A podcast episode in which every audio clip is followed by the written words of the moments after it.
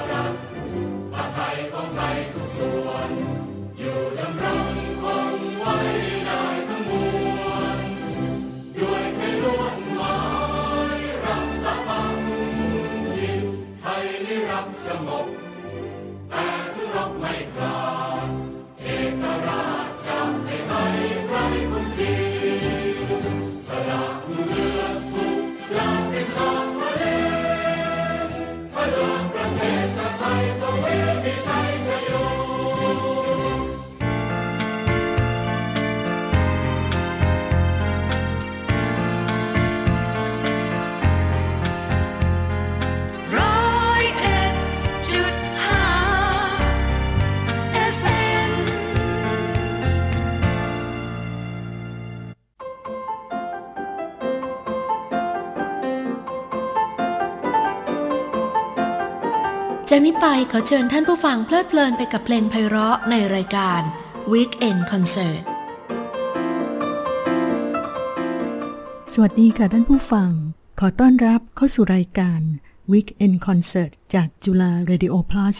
101.5 MHz นะคะ พบกันทุกเย็นวันอาทิตย์ค่ะ เวลานี้ถึงเวลาประมาณทุ่มหนึ่งดำเนินรายการโดยสีส้มเอี่ยมสันพางนะคะ และในเย็นนี้ก็เป็นอีกครั้งหนึ่งนะคะ ที่เรานำเสนอเพลงไทยไพเราะของเราหลายรูปแบบหลายสไตล์ค่ะ ขอเริ่มกันด้วยเพลงระบำประพันธ์โดยอาจารย์มนตรีตราโมทศิลปินแห่งชาติ เพลงนี้คือเพลงระบำศรีวิชัยค่ะ ขอเชิญฟังบทเรียบเรียงสำหรับวงดนตรีกลุ่มเล็ก โดยอาจารย์ดนุหันตระกูล ศิลปินศิลปาธรนะคะ วงนี้ประกอบไปด้วยไวโอลิน คลาริเนต เชลโล เปียโน และ percussion ค่ะ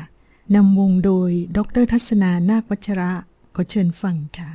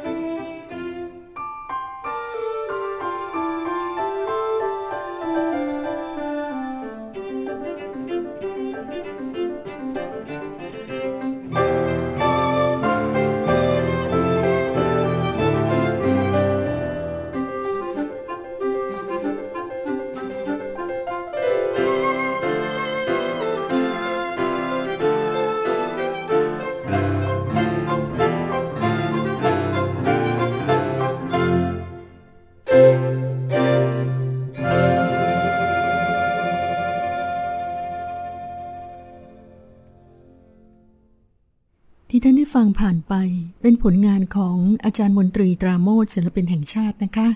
นี่คือเพลงระบำศรีวิชัย เรียบเรียงโดยอาจารย์ดนุหันตระกูลค่ะลำดับต่อไปขอเชิญฟัง ลาวคำหอม เพลงไทยสำเนียงลาวที่คุ้นหูเรากันดีนะคะ เพลงนี้เป็นเพลงอัตราสองชั้นที่มีมาแต่เดิมนะคะ ต่อมาพระยาประสานดุริยศัพท์ หรือแปลกประสานศัพท์ ได้ประพันธ์ทางดนตรีรับขึ้นจากทางร้องของจ่าเพ่นพยองยิ่ง ซึ่งเป็นนักร้องสักวาผู้มีชื่อเสียงที่ได้ประพันธ์ไว้ก่อนหน้านะคะ และในเย็นนี้ขอเชิญฟังเล่าคำหอม ในฉบับที่เรียบเรียงร่วมสมัยนะคะขอเชิญฟังบทเรียบเรียงสำหรับวง Philharmonic Winds เรียบเรียงโดย ดรยศวณีสอนค่ะ ฟังการบรรเลงของวง f e r o c h i Philharmonic Winds แห่งมหาวิทยาลัยศิลปากร ขอเชิญฟังค่ะ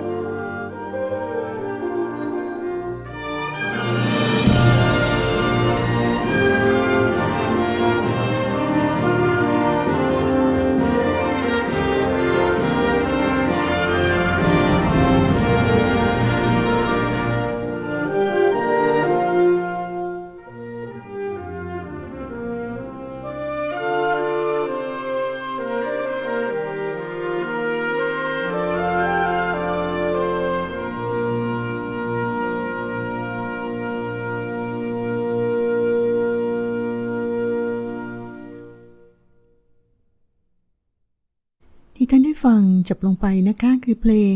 ลาวคำหอม เรียบเรียงโดย ดร.ยศวณีสอนบรรเลงโดย Feroci Philharmonic Winds อำนวยเพลงโดย ดร.วานิชโปตะวนิชค่ะสำหรับวง Feroci Philharmonic Winds ก่อตั้งตั้งแต่ปีพุทธศักราช 2013 นะคะ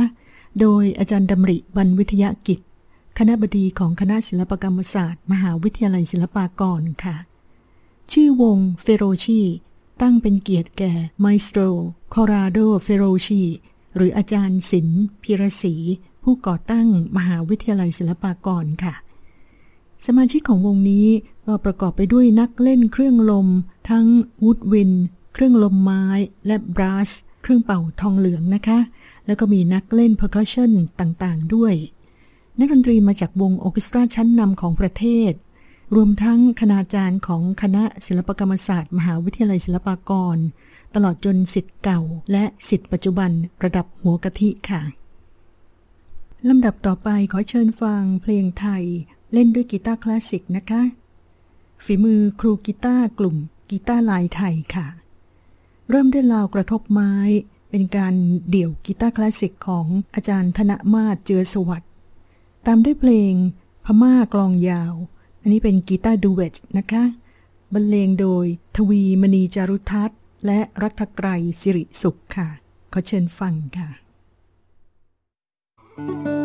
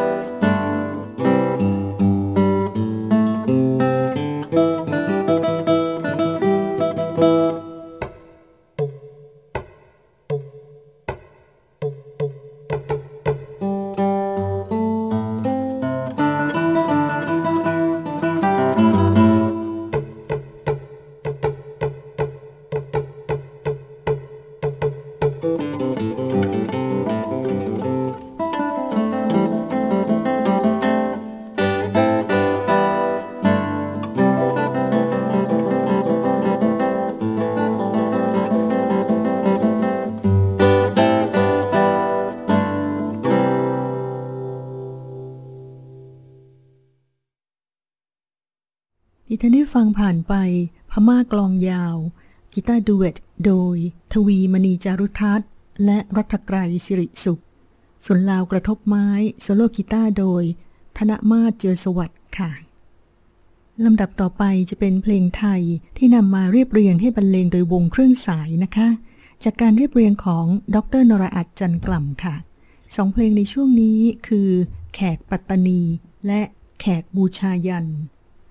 สำหรับเพลงแขกปัตตานีนั้น เป็นเพลงอัตราจังหวะสองชั้น มีท่อนเดียวนะคะ เพลงนี้เป็นเพลงของเก่ามีมาแต่โบราณ ต่อมาสมเด็จเจ้าฟ้ากรมพระยานริศรานุวัติวงศ์ทรงนำมาบรรจุในละครดึกดำบรรเรื่องอีเหนา ในภายหลังจะมีผู้เรียกชื่อเพลงแขกปัตตานีนี้ว่า เพลงอีเหนาก็มีนะคะ หรือเพลงอีเหนาครวนก็มีค่ะ ส่วนเพลงแขกบูชายันที่จะตามมานั้น เป็นผลงานการประพันธ์ของท่านครูหลวงประดิษฐ์ไพเราะ หรือสอนศิลปะบรรเลง โดยเพลงนี้ต่อมาในปีพุทธศักราช 2498 มีการจัดแสดง ละครรำ พระสุทนมโนรา อาจารย์มนตรีตราโมทได้นำเพลงแขกบูชายัน มาบรรเลงร่วมกับโทนและกลองชาตรีใช้ประกอบในฉากละครตอนที่นางมโนราบูชายันนะคะ ก็เลยทำให้เพลงนี้มีอีกชื่อว่า มโนราบูชายันค่ะแค่ขอเชิญฟัง แขกปัตตานี และแขกบูชายันเรียบเรียงสำหรับสตริงโอเคสตรา และอำนวยเพลงโดย อาจารย์ ดรนรอัดจันกล่ำบรรเลงโดยวงเครื่องสายของ CU Symphony Orchestra ค่ะ ขอเชิญฟังค่ะ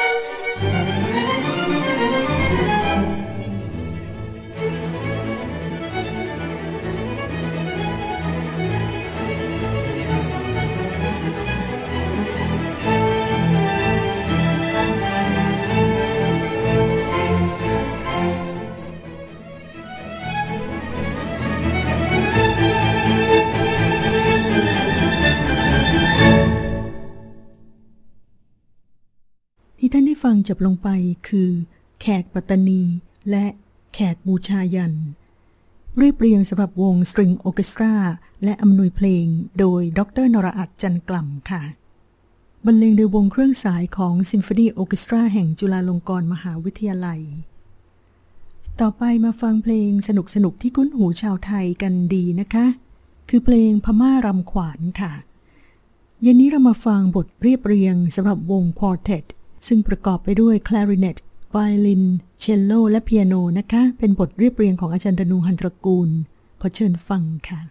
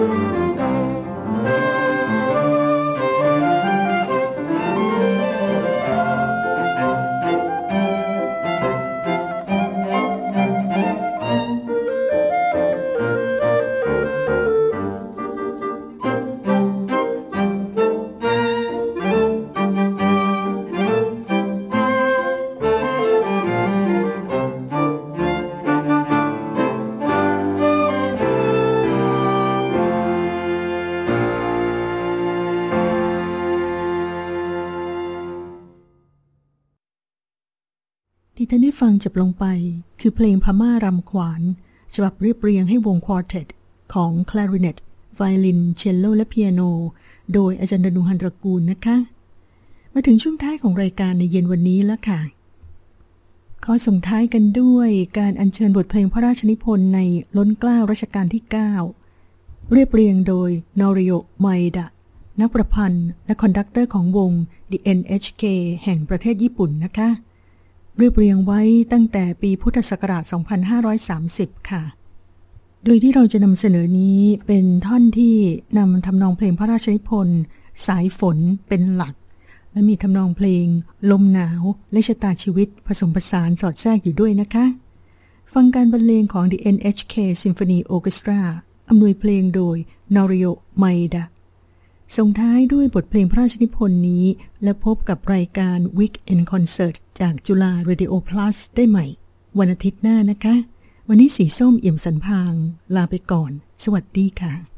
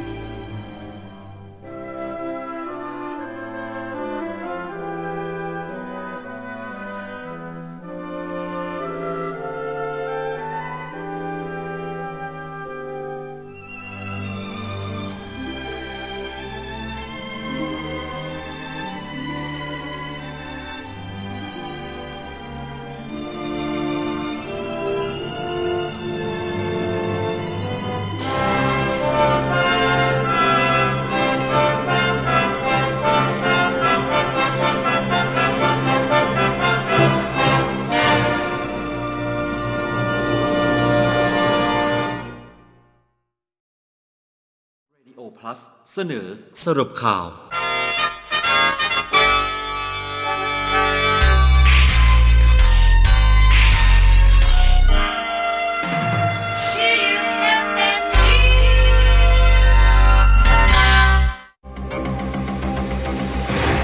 ับฟังสรุปข่าว ประจำวันอาทิตย์ที่ 3 ตุลาคม พุทธศักราช 2564 จากทีมข่าวจุฬาเรดิโอ plus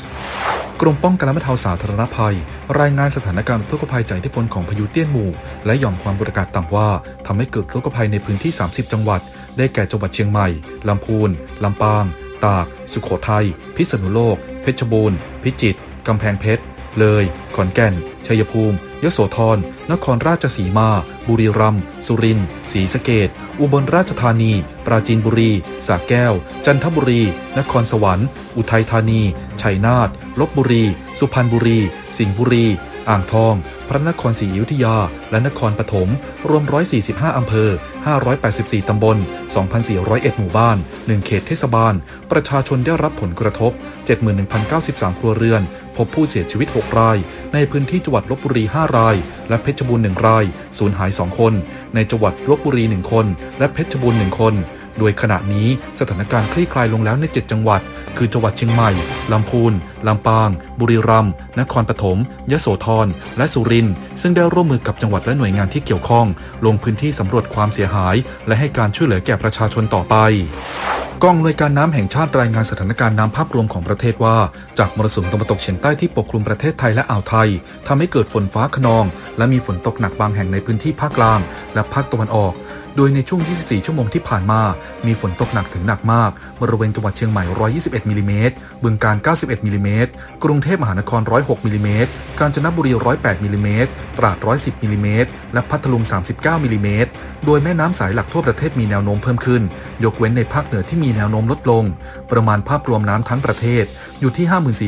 54,355 ล้านลูกบาศก์เมตร คิดเป็นร้อยละ66 และแหล่งน้ำขนาดใหญ่ 48,193 ล้านลูกบาศก์เมตร คิดเป็นร้อยละ67 พร้อมได้ติดตามสถานการณ์น้ำไหลผ่านเขื่อนเจ้าพระยา และขอให้หน่วยงานที่เกี่ยวข้อง ปรับแผนบริหารจัดการน้ำให้สอดคล้องกับสถานการณ์พร้อมรับมือกับอุทกภัย โดยเมื่อวานนี้แม่น้ำเจ้าพระยาที่อำเภอบางไทรจังหวัดพระนครศรีอยุธยา ประมาณน้ำเฉลี่ย 3,052 ลูกบาศก์เมตรต่อวินาที ระดับน้ำบริเวณปากคลองตลาดกรุงเทพมหานคร อยู่ในระดับ1เมตร50เซนติเมตรจากระดับน้ำทะเลปานกลาง ต่ำกว่าระดับคันกั้นน้ำของกรุงเทพมหานคร ประมาณ1เมตร50เซนติเมตรซึ่งกรมชลประทานได้ปรับลดการระบายน้ำท้ายเขื่อนเจ้าพระยา ให้มีเกิน 2,700 ลูกบาศก์เมตรต่อวินาที และลดการระบายเขื่อนน้ำป่าสักชลสิทธิ์เพื่อลดผลกระทบพื้นที่ตอนล่างแล้ว พลตำรวจเอกอัศวินขวัญเมืองผู้ว่าราชการกรุงเทพมหานคร กล่าวระหว่างการตรวจเยี่ยมสถานการณ์น้ำว่า จากการเฝ้าระวังระดับน้ำในแม่น้ำเจ้าพระยา เชื่อว่าจะไม่เหมือนกับปี 2554 อย่างแน่นอน เนื่องจากมีการขุดลอกคูคลองทำธนาคารน้ำและท่อสูบน้ำรองรับไว้แล้ว พร้อมติดตั้งเครื่องสูบน้ำประจำพร้อมสร้างแนวเขื่อนคันกั้นน้ำอุดรอยรั่ว และวางกระสอบทรายในบางพื้นที่ อีกทั้งสถานการณ์ระดับน้ำฝนที่ตกลงมาในปีนี้ ต่างจากปี 2554 ที่มีพายุเข้าถึง 6 ลูก แต่ปีนี้มีเพียง 2 ลูก คาดว่าอีก 5-6 วัน สถานการณ์ริมแม่น้ำเจ้าพระยาจะดีขึ้น และแนวคันกั้นน้ำยังเหลือรองรับระดับน้ำได้ดีนายสมศักดิ์มีอุดมศักดิ์รองผู้อำนวยการสำนักการระบายน้ำกรุงเทพมหานครคาดการว่า สถานการณ์ระดับน้ำทะเลจะหนุนสูง ในวันที่ 10 ตุลาคมนี้ โดยระดับน้ำที่กรมอุทกศาสตร์กองทัพเรือได้คาดการว่าจะหนุนสูงสุดในเวลา 9 นาฬิกาประมาณ1เมตร15เซนติเมตร เชื่อว่าจะสามารถรับมือกับสถานการณ์ได้ เนื่องจากคันกั้นน้ำในพื้นที่กรุงเทพมหานคร มีระดับสูง และรองรับได้ถึง 1 เมตรสำหรับการสำรวจและอุดรอยรั่วริมแม่น้ำเจ้าพระยา พบว่ามีพื้นที่ 8 กิโลเมตร แต่เนื่องจากเอกชนได้เข้ามาสนับสนุน การก่อสร้างคันกั้นน้ำทำให้ต้องเรียงกระสอบทรายเสริม ป้องกันน้ำรั่วซึม 2.5 กิโลเมตร แบ่งเป็นพื้นที่ 9 เขต ในพื้นที่ฝั่งพระนคร 5 เขตรวม 1.3 กิโลเมตร ได้แก่เขตดุสิต พระนคร ยานาวา บางคอแหลม สาทร และฝั่งธนบุรีอีก 4 เขต ระยะทาง 1.2 กิโลเมตร ได้แก่เขตบางพลัดธนบุรี คลองสาร และราชบุรณะ นายประทีปบริบูรณ์รัฐหัวหน้าสำนักงานป้องกันและบรรเทาสาธารณภัยจังหวัดสระบุรีเปิดเผยว่า ขณะนี้ได้ประกาศเขตภัยพิบัติน้ำท่วมไปแล้ว 11 อำเภอ จากทั้งหมด 13 อำเภอ โดยมีประชาชนเดือดร้อนนับพันครัวเรือน โดยจุดที่เป็นปัญหา คือบริเวณแนวพนังกั้นน้ำถนนช่วงต้นคลอง 23A ที่แยกจากคลองชัยนาทป่าสัก ซึ่งขาดและพังทลาย โดยมีสาเหตุมาจากมวลน้ำและระดับน้ำในคลองสูงขึ้น ส่งผลให้แรงดันน้ำกัดเซาะจนแนวกั้นพังลง มีน้ำไหลเข้าท่วมพื้นที่หลายตำบลของอำเภอบ้านหมอ หนองโดน ดอนผุด ระดับน้ำสูงกว่า 2 เมตร และจากการประเมินแล้ว การซ่อมแนวคันกั้นน้ำบริเวณนี้ อาจใช้เวลาประมาณ 7-10 วัน จึงจะกลับคืนสู่สภาวะปกตินายวิเชียนจันทรโนไทยผู้ว่าราชการจังหวัดนครราชสีมา กล่าวถึงสถานการณ์ทุกขภัยในพื้นที่ว่า มวลน้ำในอ่างเก็บน้ำลำเชียงไกรได้ไหลออกเกือบหมดแล้ว ซึ่งภัยแล้งที่หลายฝ่ายเป็นห่วงนั้น ก็เริ่มมีความกังวล จึงจะต้องเร่งปิดจุดที่ปล่อยน้ำออกไป เพื่อให้เหลือน้ำออกเพียงทางเดียว คือทางที่จะระบายน้ำเท่านั้น ซึ่งจะสามารถทำให้ควบคุมน้ำได้ หากทำสำเร็จภายในวันที่ 5 ตุลาคมนี้ คาดว่าจะมีน้ำบางส่วน ที่ยังไหลเข้าสู่อ่างดำเชียงไกรตอนล่าง ซึ่งจะเก็บน้ำส่วนนี้ไว้ใช้ เพื่อฤดูแล้งต่อไป โดยมวลน้ำขณะนี้ยังมีที่อำเภอโนนสูงและพิมายจำนวนมาก และจะต่อไปยังพื้นที่อำเภอชุมพวง จึงต้องมีการติดตามสถานการณ์ และประเมินอย่างใกล้ชิด ส่วนสถานการณ์น้ำท่วมในพื้นที่จังหวัดสุโขทัยเริ่มคลี่คลาย ประชาชนเริ่มทำความสะอาด สำรวจสิ่งของที่เสียหาย น้ำที่ท่วมขังบนถนน ลดลงกว่า 30 เซนติเมตร รถสามารถผ่านได้ทุกเส้นทางที่เคยน้ำท่วมขังก่อนหน้านี้ ส่วนประชาชนที่ตำบลบ้านกล้วยอำเภอเมืองสุโขทัย ระดับน้ำลดลง จนเกือบสู่สภาวะปกติศูนย์ข้อมูลโควิด -19 รายงานว่า วันนี้พบผู้ป่วยติดเชื้อไวรัสโควิด -19 เพิ่มขึ้น 1,828 คน เป็นผู้ติดเชื้อภายในประเทศ 1,710 คน มาจากระบบการเฝ้าระวังและบริการทางสาธารณสุข 9,940 คน ค้นหาผู้ติดเชื้อเชิงรุกในชุมชน 770 คน เดินทางกลับไปจากต่างประเทศ 14 คน มาจากการตรวจคัดกรองเชิงรุกในเรือนจำและทันทสถาน 104 คนทำให้ผู้ป่วยสะสม อยู่ที่ล้าน637,569 คน หายป่วยเพิ่มขึ้น 11,894 คน รวมทั้งสิ้น58,167 คน รักษาตัวอยู่ในระบบการรักษาพยาบาล 112,251 คน อยู่ในโรงพยาบาล 38,664 คน โรงพยาบาลสนาม 73,587 คน มีอาการหนัก 3,074 คน ใช้เครื่องช่วยหายใจ 712 คน มีผู้เสียชีวิตเพิ่มขึ้น 77 ราย ส่งผลให้ผู้เสียชีวิตสะสมอยู่ที่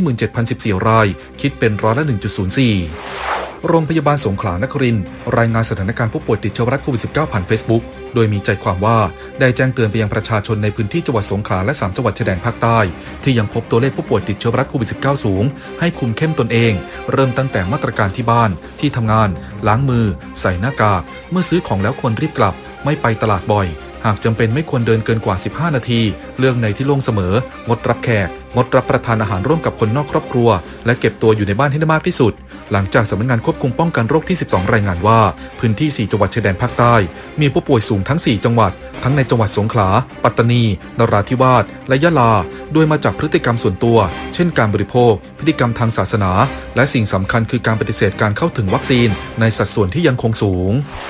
นายแพทย์โอภาสการกวินพงศ์อธิบดีกรมควบคุมโรค กล่าวถึงความคืบหน้าการฉีดวัคซีนป้องกันเชื้อไวรัสโควิด -19 สำหรับเด็กอายุ 12 ปีขึ้นไปตั้งแต่วันพรุ่งนี้ว่า ได้มีการกระจายวัคซีนลงไปถึงระดับอำเภอแล้ว โดยความพร้อมในการฉีดวัคซีนขึ้นอยู่กับความพร้อมของแต่ละพื้นที่ ทั้งเรื่องของความสมัครใจในการรับ ที่โรงเรียนต้องทำหนังสือออกแบบสอบถาม และความพร้อมของวัคซีนว่า ไปถึงในพื้นที่แล้วหรือไม่ คาดว่าวัคซีนจะกระจายทั่วถึงทุกพื้นที่ และมีการฉีดวัคซีนจำนวนมาก ประมาณกลางสัปดาห์ หรือวันที่ 6 ตุลาคม ซึ่งหนึ่งอำเภอจะมีโรงเรียนประมาณ 3-5 แห่ง ทั่วประเทศจะมีประมาณพันอำเภอ และวัคซีนจะทยอยเข้ามาทุกวันพุธ เชื่อว่าไม่เกิน 3 สัปดาห์ จะสามารถทยอยฉีดวัคซีนเข็มแรก ให้กับนักเรียนได้จนครบหมด พร้อมกับกำชับว่าให้เฝ้าสังเกตอาการเรื่องของกล้ามเนื้อหัวใจอักเสบ โดยหลังจากรับวัคซีน ขอให้งดออกกำลังกาย หรือใช้แรงหนักๆหนึ่งสัปดาห์ หากมีอาการแน่นหน้าอก เจ็บหน้าอก ก็ขอให้รีบพบแพทย์